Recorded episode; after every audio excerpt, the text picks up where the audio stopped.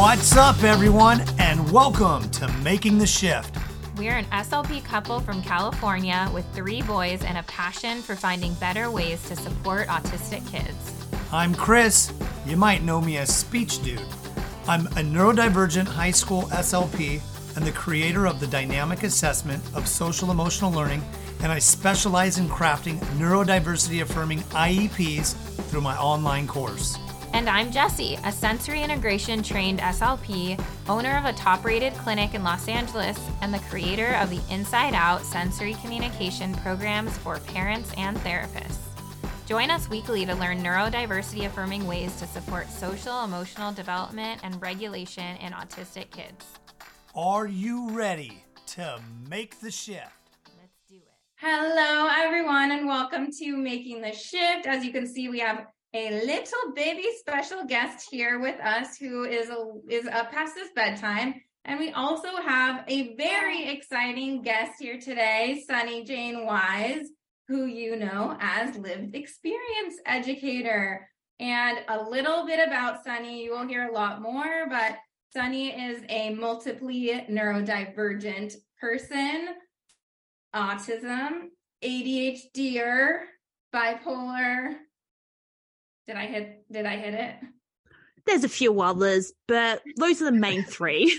All right.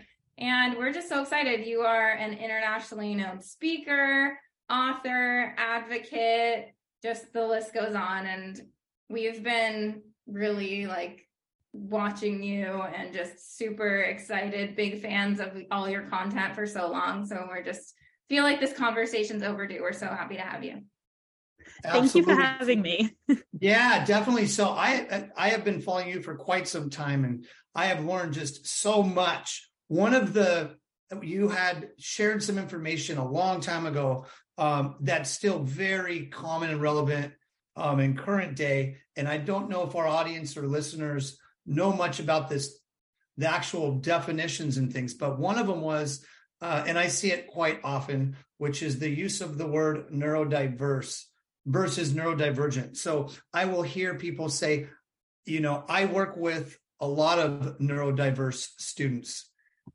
And can you kind of talk to us a little bit about what neurodivergent means? Like what's the what's the kind of idea behind that? Because for Jesse and I, we come from a background of working, um, kind of learning through like a medical model. To be honest with you, that's what speech pathology is, and so that term is not really a term in the medical world. So um, that would be great if that we we could start there. Okay, so with neurodivergent, I mean, like what you just said before, how it's not a term in the medical world. I mean, that's exactly it. And it's because neurodivergent, it's an identity. It's, it's a cultural social term. It's a social identity. So, you know, we're not going to find any, you know, medical definition or clinical definition of the term is, and that's because it's not a clinical term. It's not a medical term. Um, so fun fact about the term neurodivergent um, in the late 1990s when neurodiversity was, you know, becoming a thing. Um, Kassiane, who is the creator of the term neurodivergent, was a big uh, advocate within the neurodiversity space. And they were finding that people were kind of using neurodiversity to only refer to autism and ADHD. And what Kassiane found is Kassiane wanted a term that described all of her brain, all her all of her diagnoses, all of her mental health diagnoses, not just autism and ADHD. Uh, you know, it was a term to move, like to describe everything. And for me, that really resonates because I'm autistic and ADHD, so obviously I'm neurodivergent, but I also have bipolar. Um, uh, you know, also OCD, uh, Tourette's, and a history, a whole history of other things. And for me, it does not make sense to refer to some parts of my brain or some of my traits as neurodivergent and other parts of my traits or other parts of my brains as disordered. And that's the whole point of neurodivergent is to move away from calling people disordered or having a disorder and instead recognize people aren't disordered. People aren't unwell they diverge. And that's what neurodivergent means is that you diverge from dominant societal norms and standards and expectations, otherwise known as neuronormativity, that people's how they function, they diverge from what society deems the right way to function. And that's what neurodivergent means. It's uh, a, just, it's a term to describe an individual. It's a term to describe a specific reality. Yeah. Right. That makes sense. And even though there might be some individuals that require more support needs, that doesn't mean we should take away from services. And I think that's also a thing that gets confused a little bit when some people feel like right well, they say well if you're if you say you're neurodivergent neuro, then you're not disabled right a lot of right yeah i've like, heard that before yeah yeah absolutely so so neuronormative from the definition just to kind of recap what you were mentioning of what is is, functioning or just how people um see fit society's definition of what is normal. So diverging from that on the outside. So that essentially can mean anything that diverges. So anybody that diverges. So dyslexia, ADHD, bipolar. Um, would this include onset of something that happens later in one's life or is this just something that is that's more recognized when someone's born with a divergent or um, can you speak to us on that so people um, assume that neurodivergent means you have to be born with it, but like this isn't the case at all. The way I like to describe it is it doesn't matter how you came to diverge. What matters is that you do diverge. So it doesn't matter if you experience trauma and now, you know, you experience functioning that falls outside of neuronormativity. Even if you develop that when you're 20 or 30 or 40, you still diverge. So you're neurodivergent. And so neurodivergent, it includes like, you know, born with or innate neurodivergence, but it also includes like acquired or developed um, uh, you know, schizophrenia, um, OSDD, uh, you know, DID, um, uh, uh, acquired brain injuries, everything, any functioning that has been labeled as abnormal or wrong or disordered, that's neurodivergent. And one thing to really keep in mind is that people assume that neurodivergent means we're diverging from normal. There is no such thing as normal we are diverging from how society expects us or wants us to function, but we aren't diverging from normal because normal is a social construct. There is actually no such thing as a normal mind. And that goes back to neurodiversity. If neurodiversity says that every single mind, every person is different, how can there be a normal? Yeah, yeah that's a great Mic point. drop well, I have a question. Wait, so I want to shadow that real quick. With hold your, can you? ADHD is coming you out. some shadowing, and then I'll hop in. Just because this is, I got my brain thinking a little bit.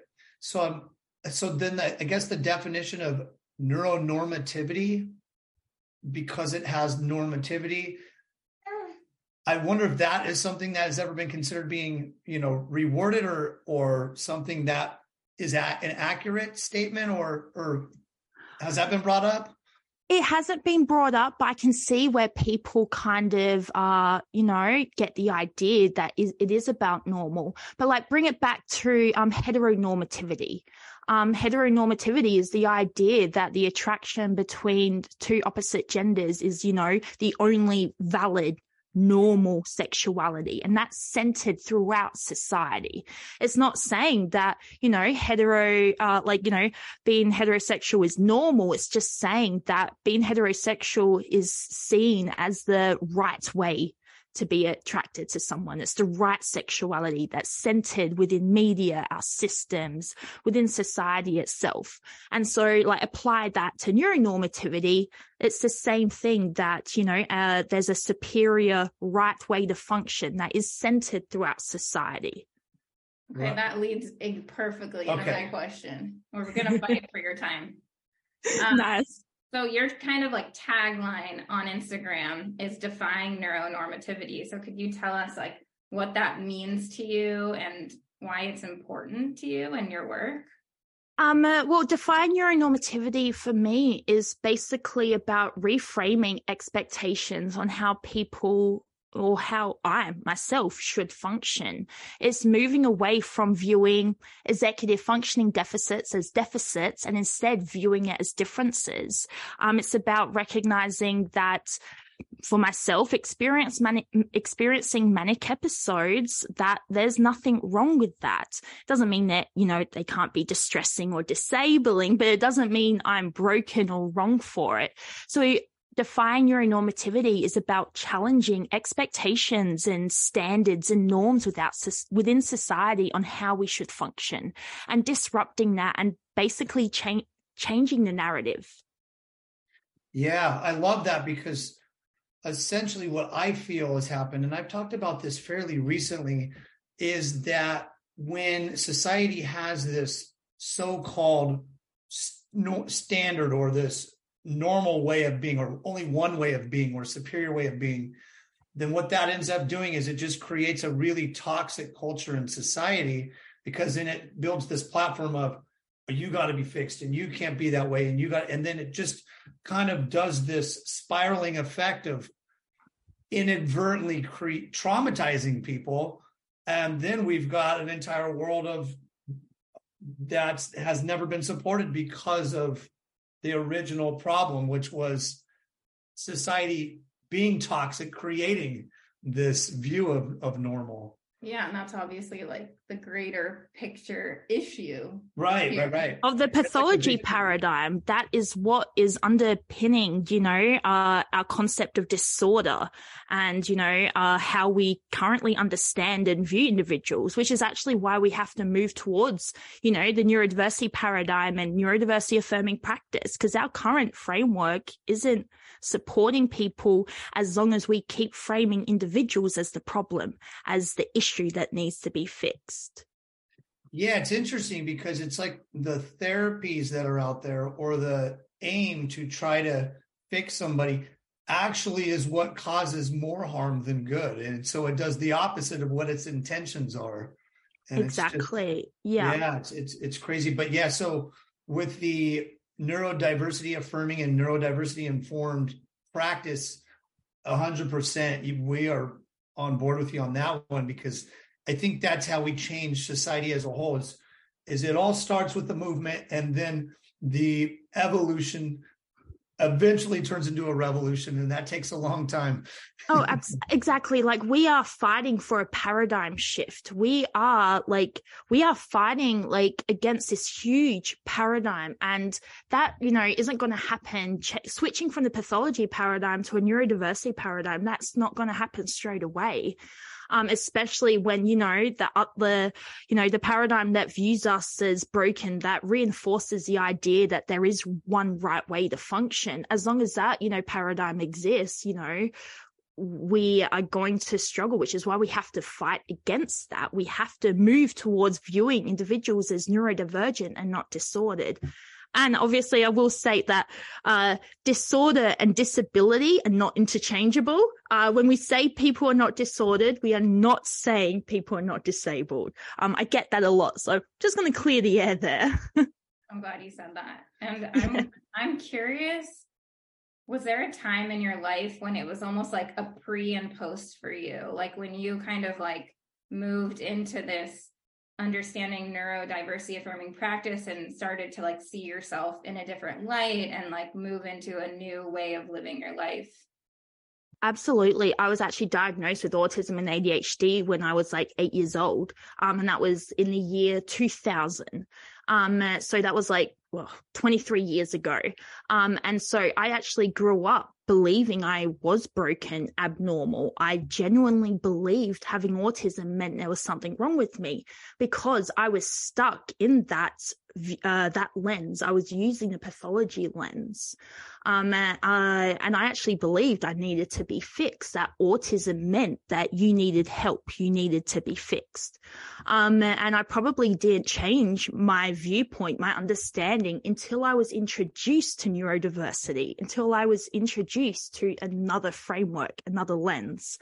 And that probably didn't happen until 2017, 2018, that's when I started being like, oh, wait, maybe there isn't anything wrong with me.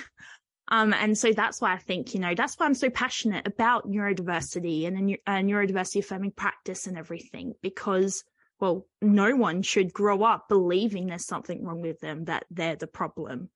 Because uh, it, you know, it really screws up your life and changes how you view yourself and other people. And I don't think, you know, calling and, uh, labeling people as having a disorder and, you know, what that means is productive for anyone, um, you know, and their well-being and loving themselves and, you know, looking after themselves and supporting someone. I mean, it's kind of just like ask, it's kind of, you know, asking someone to change themselves based on shame. That's not helpful for anyone. Not at all. Yeah, that ties right into that internalized ableism where yeah, feeling like the, that person's the problem. And then that ends up impacting one's ability to want to self advocate. So I just think that, yeah, what you're mentioning right there, it's that helping the world see neurodiversity or just disabilities through a different lens. So that way we can empower people with feeling confident and understanding, hey, I've got differences. Now I can act upon advocating for support.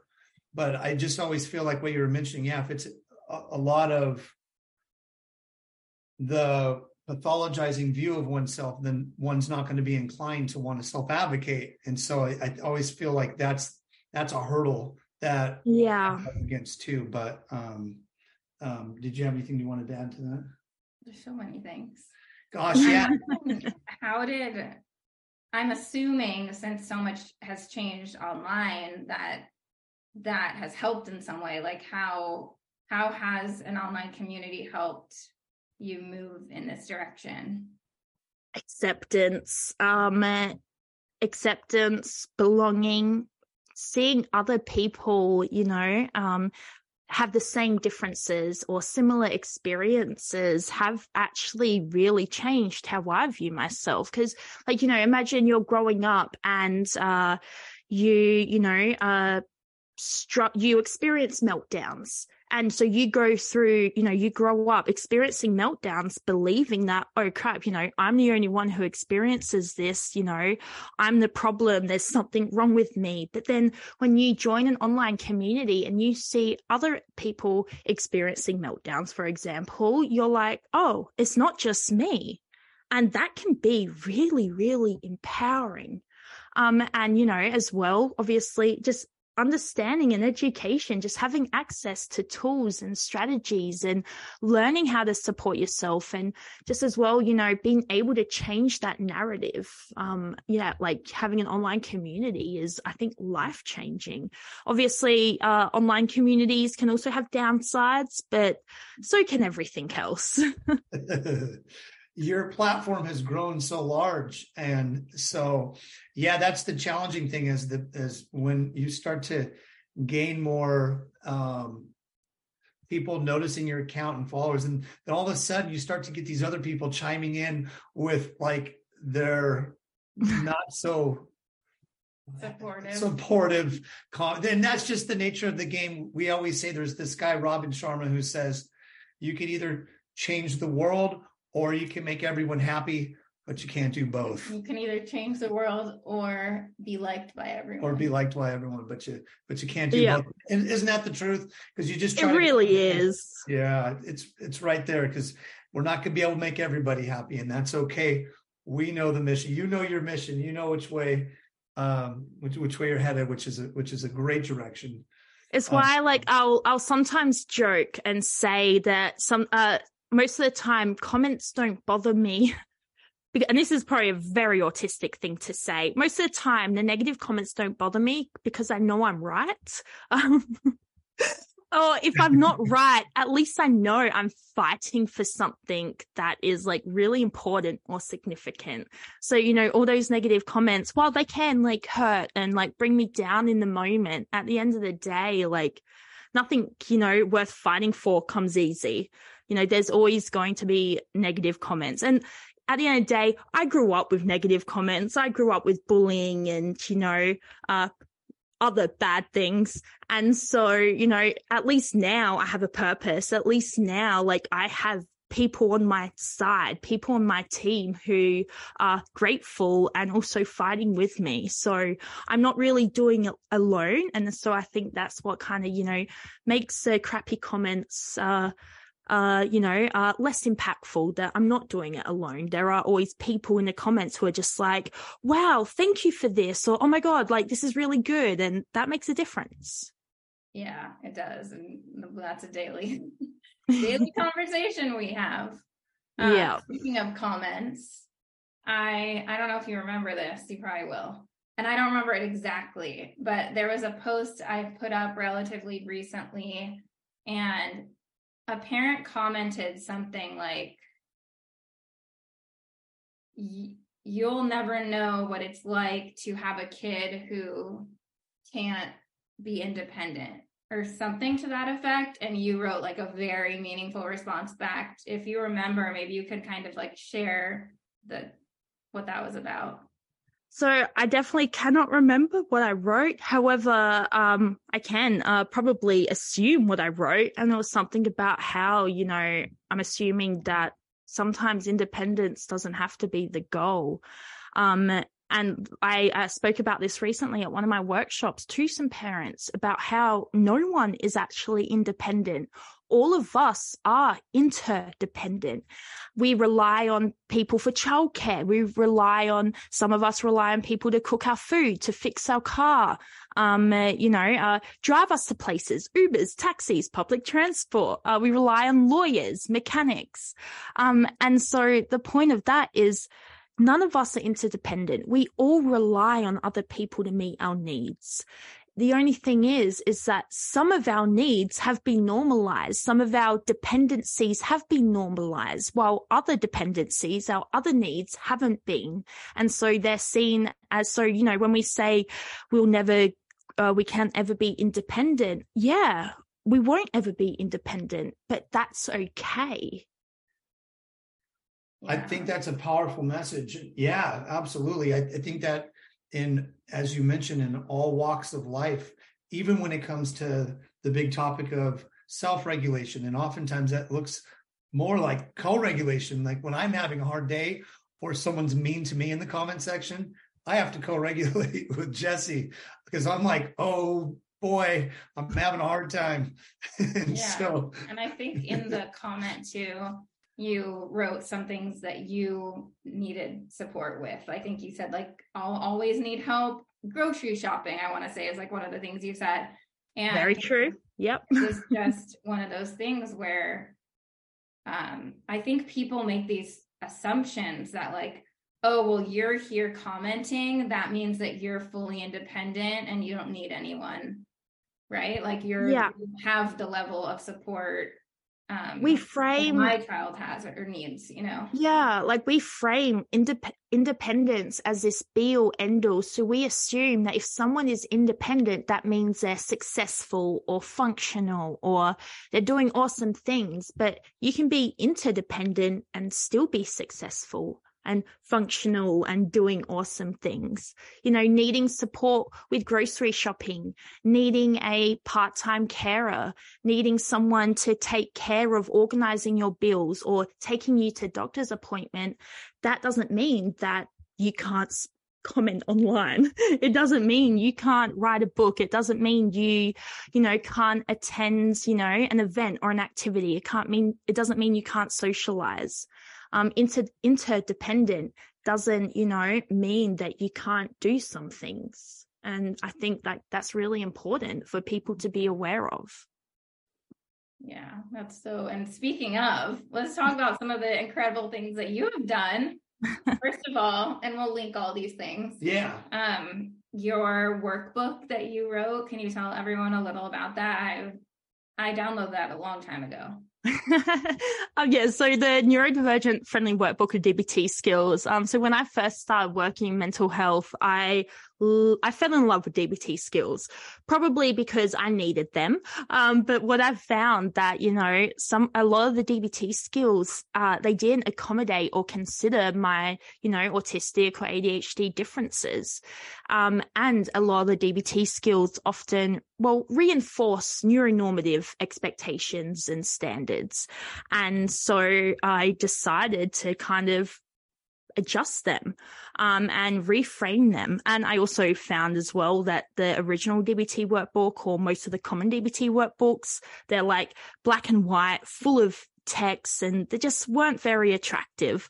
Um, so I wanted to create, you know, uh, a workbook with DBT skills that was affirming and uh, accommodated our differences, but that were also, pr- you know, pretty and more simple to do for us.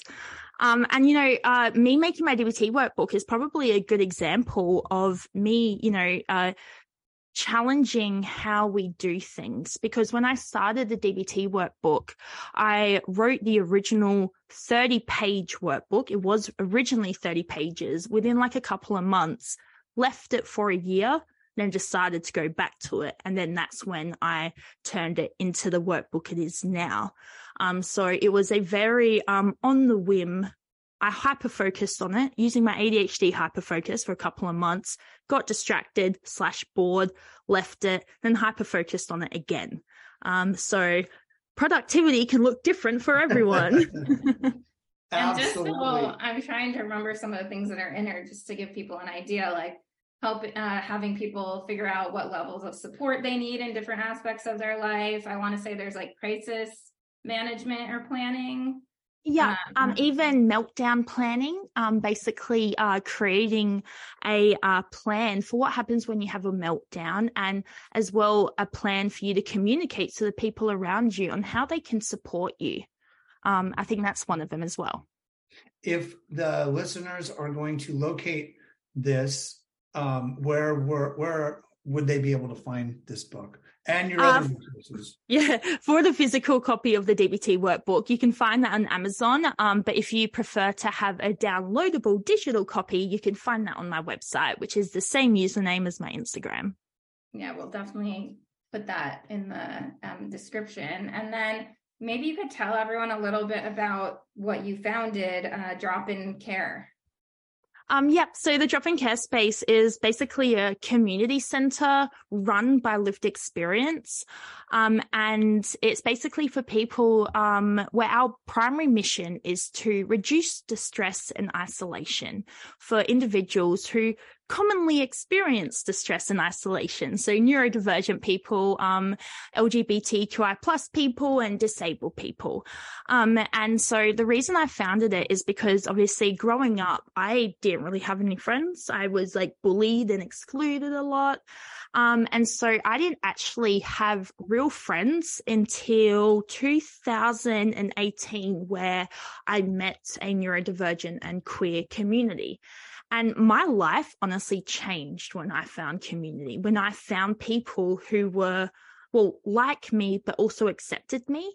And so I wanted to basically create a community drop in center that was for people who, you know, don't have access to that, for people who feel isolated or for people who, you know, uh, have trouble, you know, making friends at pubs or bars or concerts or you know, places.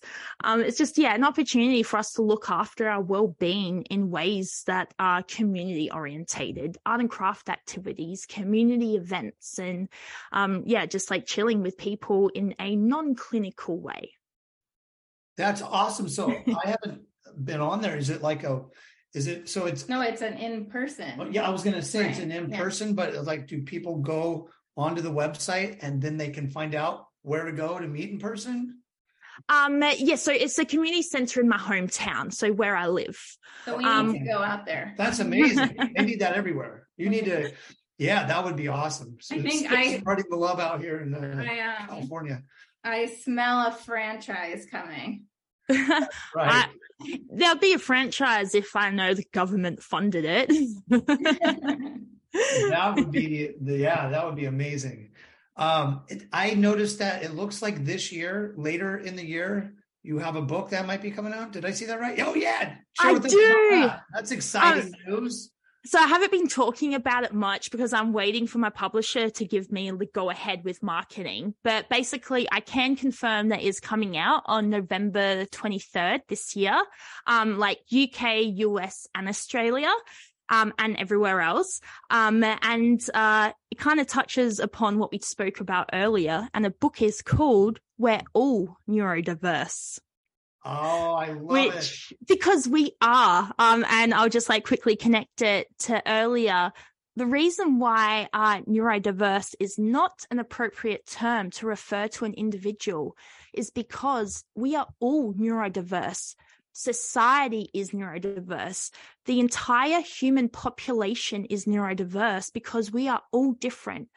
And that's why we can't actually use neurodivergent and neurodiverse interchangeably because when we use neurodiverse instead of neurodivergent, we are implying that neurotypical people, people who aren't neurodivergent, aren't included in diversity. But neurotypical people are a part of neurodiversity. So neurotypical people are neurodiverse as well. Um, and that's why the book is called We're All Neurodiverse because we are. Society is neurodiverse. And that's why we have to move towards recognizing the diversity of society. Yeah. Wow, that's gonna be awesome. So you guys hear you heard it here first. That's right. book coming out November 23rd. That's amazing. Congratulations. We're Thank just you. so happy that we got to have this chat with you. I told you when I asked you to come on, I was like, I just love your energy. It's so contagious. And I think it's just, you're such a bright light, you know, in that community online. And we're just excited that more people get to hear your story. Absolutely. Thank you. Thank you so I'm, I'm, honestly a big fan of both of you. I'm like, you know, you talk about my energy, but both of you have so much energy to the point that when like I see both of your reels like online, I'm just like, damn, I wish I had those people as parents. like, you guys are so cool. uh, thanks for, for better or worse. Yeah. it's got its ups and downs. I can tell you that much. Well, we all do. thank you so much for being here. We will link everything we talked about below so that everyone can check out all of your work. And we just can't wait to watch you continue to grow and expand everything you're doing and we will wait for that book release. yeah. Thank okay, you. Thank you so much, Sonny. Thank you for having me. Bye. Bye. If you enjoyed today's episode, hit subscribe, write a review, or share it with a friend. Thanks for tuning in. We'll catch you next time.